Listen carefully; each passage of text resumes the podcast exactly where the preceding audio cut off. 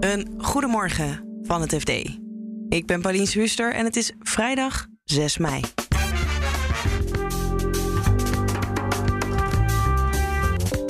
De topman van Philips krijgt dinsdag tijdens de aandeelhoudersvergadering mogelijk een tik op zijn vingers, omdat hij een miljoenenbonus kreeg in een rampjaar voor het bedrijf. Ja, ik denk dat toch dat je niet moet onderschatten hoe, uh, hoe heftig dat wordt beleefd zeg maar, uh, door topmannen uh, van dit niveau. En Apple heeft ruzie met allerlei kartelwaakhonden, ook die van ons. De ACM heeft als eerste toezichthouder in de wereld daadwerkelijk vastgesteld dat het gaat om machtsmisbruik. Dit is de dagkoers van het FD. Philips verkeert in een ernstige crisis en toch krijgt topman Frans van Houten een bonus van 1,8 miljoen euro. Tot onvrede van beleggers. Dinsdag is de aandeelhoudersvergadering en stemadviesbureaus zeggen: keur dat beloningsverslag af. Blijkt allemaal uit een inventarisatie van onder andere Johan Leupen. Dus ze geven een heel duidelijk signaal af dat het niet gepast is voor Philips om uh, toch een, een, een redelijk hoge beloning uh, uit te keren aan de topman. Uh, terwijl dat bedrijf in de grootste crisis van zijn bestaan zo'n beetje uh, midden in, in een crisis verkeert. En daar ook geen, helemaal geen uitzicht uh, op heeft wanneer dit dan een keer afgelopen zal zijn. En dan past het gewoon niet om toch maar een extra beloning uit te gaan keren aan de topman, vinden de aandeelhouders. En is het dan alleen want crisis het gaat slecht? Of ook want wij hebben heel veel geld verloren, waarom krijg jij het wel? Het wordt wel heel op een hele technische manier onderbouwd, zo'n tegenstem. Maar er zit onder ook wel een heel grote onvrede over hoe dit steeds uitgelegd is als de, deze crisis is niet zo groot als iedereen denkt. En dan iedere keer moest Philips daar weer op terugkomen. En uh, dat er ook toch wel steeds meer zorgen zijn ontstaan onder de aanhouders van is de regie wel goed? Hebben ze het lek wel boven? Nou, dat hebben ze nu nog steeds niet boven eigenlijk. Ik denk dat dat er wel ook heel erg onder zit. Dat gevoel van uh, ze, ze, hebben het gewoon niet onder controle. En dan, dan, kan, ja, dan kun je dit niet maken eigenlijk. En is het dan vooral richting Van Houten? Ja, eigenlijk wel. Uh, dit gaat over de beloning van het bestuur. Het, het variabele deel. Daarin heeft uh, de Raad van Commissarissen natuurlijk wat speling om meer te geven of minder te geven. Er wordt eigenlijk gezegd je hebt nu je, je gebruikt je discretionaire bevoegdheid om een extraatje weg te geven. Da dan moet je echt heel goed uitleggen. Wil je dat doen? Uh, wil je daarmee wegkomen? En in dit geval vindt men, ja, bij Philips uh, valt het niet uit te leggen. Je kunt dat niet verkopen op dit moment. Nee. Als er inderdaad tegen wordt gestemd, wat gebeurt er dan? In Nederland betekent het niet dat, uh, dat je onmiddellijk je bonus teruggedraaid, dat je die onmiddellijk terug moet geven. Wettelijk gezien hoeft dat niet. Maar je moet het vooral zien als een, ja, toch een klap voor je, voor je, voor je standing in, in, in die, die hele wereld. Dat eigenlijk de buitenwereld toch ziet van. Uh, hij krijgt niet de steun van zijn uh, eigen aandeelhouders. Zij vinden dat hij dat geld niet waard is. Dat is natuurlijk, het is vooral een, uh, een klap voor je, voor, voor, je reputatie. Maar het is een soort motie ja. van afkeuring eigenlijk. Ja, zo zou je het kunnen zeggen, ja. Jullie hebben een aantal stemadviesbureaus gesproken. Weten we hoeveel van de aandeelhouders zij vertegenwoordigen? Er zijn twee uh, invloed, meest invloedrijke uh, stemadviesbureaus die al dit soort voorstellen van vergaderingen narekenen en dan zeggen wij adviseren om wel of niet voor te stemmen. Klaas Lewis is in ieder geval een van de twee meest invloedrijke. Die, die zegt nu stem tegen. We, zijn dat geprobeerd, hebben dat uh, geprobeerd na te gaan bij uh, beleggers, vertegenwoordigers. En die zeggen ook van uh, ja, wij wij gaan ook, ook tegen stemmen. Dus we herkennen, we, we, zien toch terug dat dat sentiment breder gedeeld wordt uh, inmiddels. Ja. Dus daar, uh, er gaan allerlei stemmen op om, om tegen te gaan stemmen nu. Medion die zegt ook, je zou tegen moeten stemmen. Is dat een opvallende partij in deze? Je moet nagaan dat de Vereniging van Effectenbezitters... dat is een wat kleiner clubje van particuliere beleggers... die zijn altijd wat, wat, wat, uh, nou, moet maar zeggen, wat agressiever in hun uitlatingen. Uh, wat feller. Uh, Medion is wat meer de rustige grote broer. wat bedachtzamer. die vertegenwoordigt alle pensioenfondsen en het grote geld uit ja, Amerikaanse fondsen. op het moment dat die behoorlijk kritisch uit de hoek komen, dan, dan is er echt wel wat aan de hand. Dus wordt eigenlijk toch behoorlijk gefilterd ook in dit soort uitlatingen van er zijn voor's en tegens achter de schermen.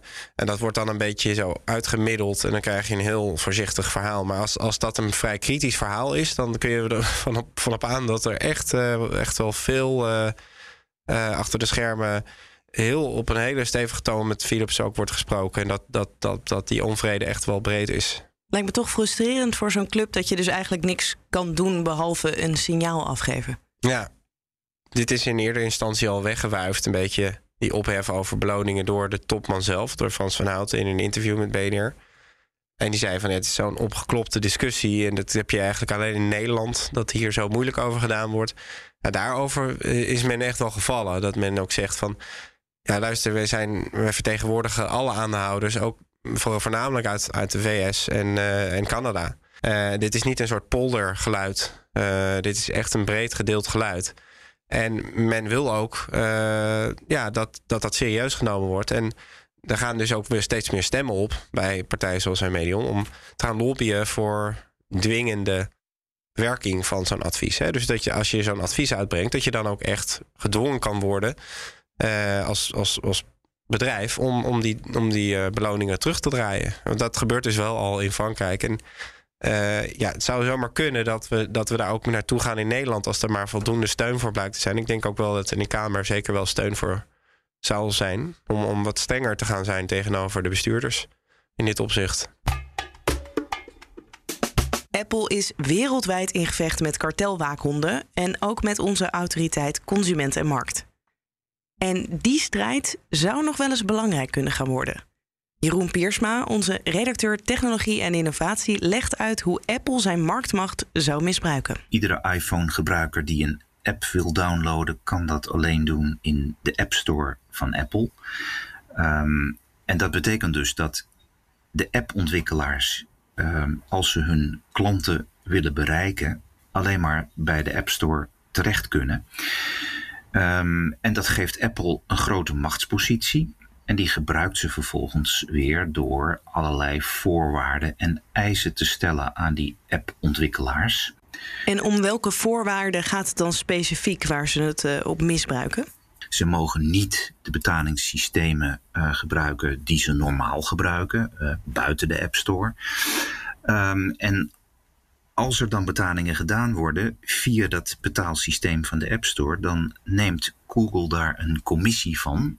Um, en ja, die kan. Neemt Apple daar een commissie van? Ja, die, hè, dus uh, gesteld dat je um, uh, een, een, een game hebt en je betaalt in de game uh, voor hulpmiddelen om de game beter te kunnen spelen.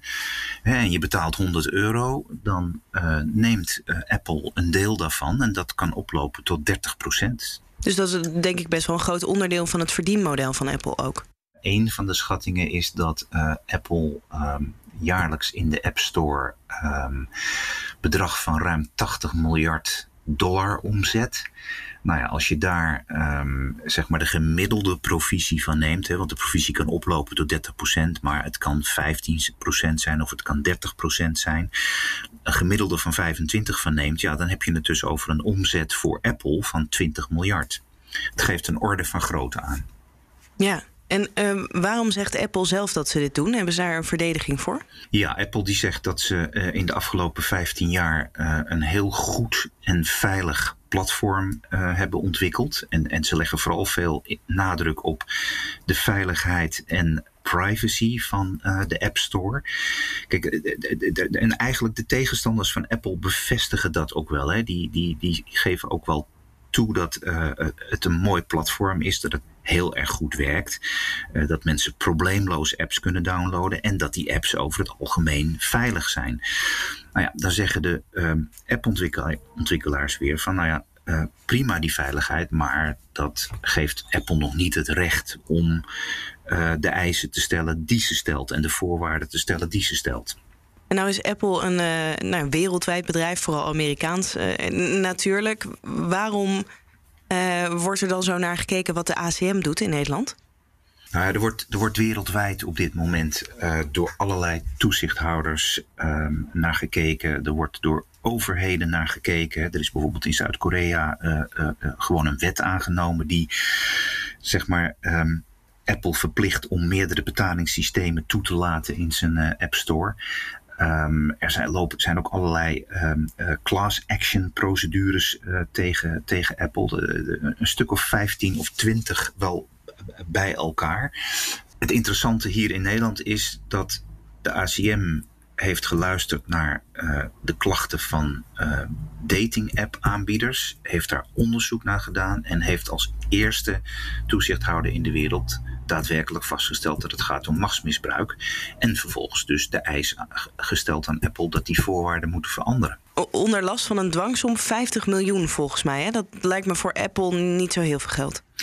Nee, Um, Apple moet dat overigens nog betalen, maar dat gaan ze waarschijnlijk wel doen. Voor Apple zit het belang um, dat ze de concessies die ze hier in Nederland doen om zeg maar te gehoorzamen aan de ACM, dat ze daar voorzichtig mee zijn.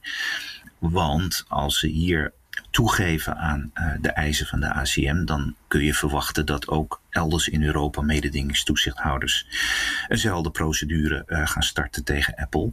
En kijk, hier in Nederland valt het wel mee, maar als het in heel Europa gebeurt en ook door toezichthouders in grote landen zoals Engeland en Frankrijk en Duitsland, dan gaat het wel om serieus geld. Ja. Dus Apple moet heel erg zijn best doen om um, nou ja, zo weinig mogelijk toe te geven hier in Nederland. Omdat ja, dat schept precedenten voor elders in Europa. En misschien zelfs wel elders in de wereld.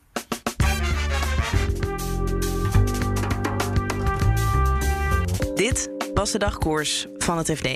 Op fd.nl lees je meer over Philips en over Apple. En je volgt daar natuurlijk ook het financieel-economisch nieuws.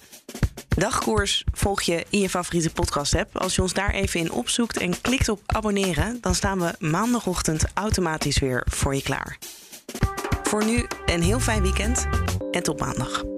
Voor nu een heel fijn weekend en tot maandag.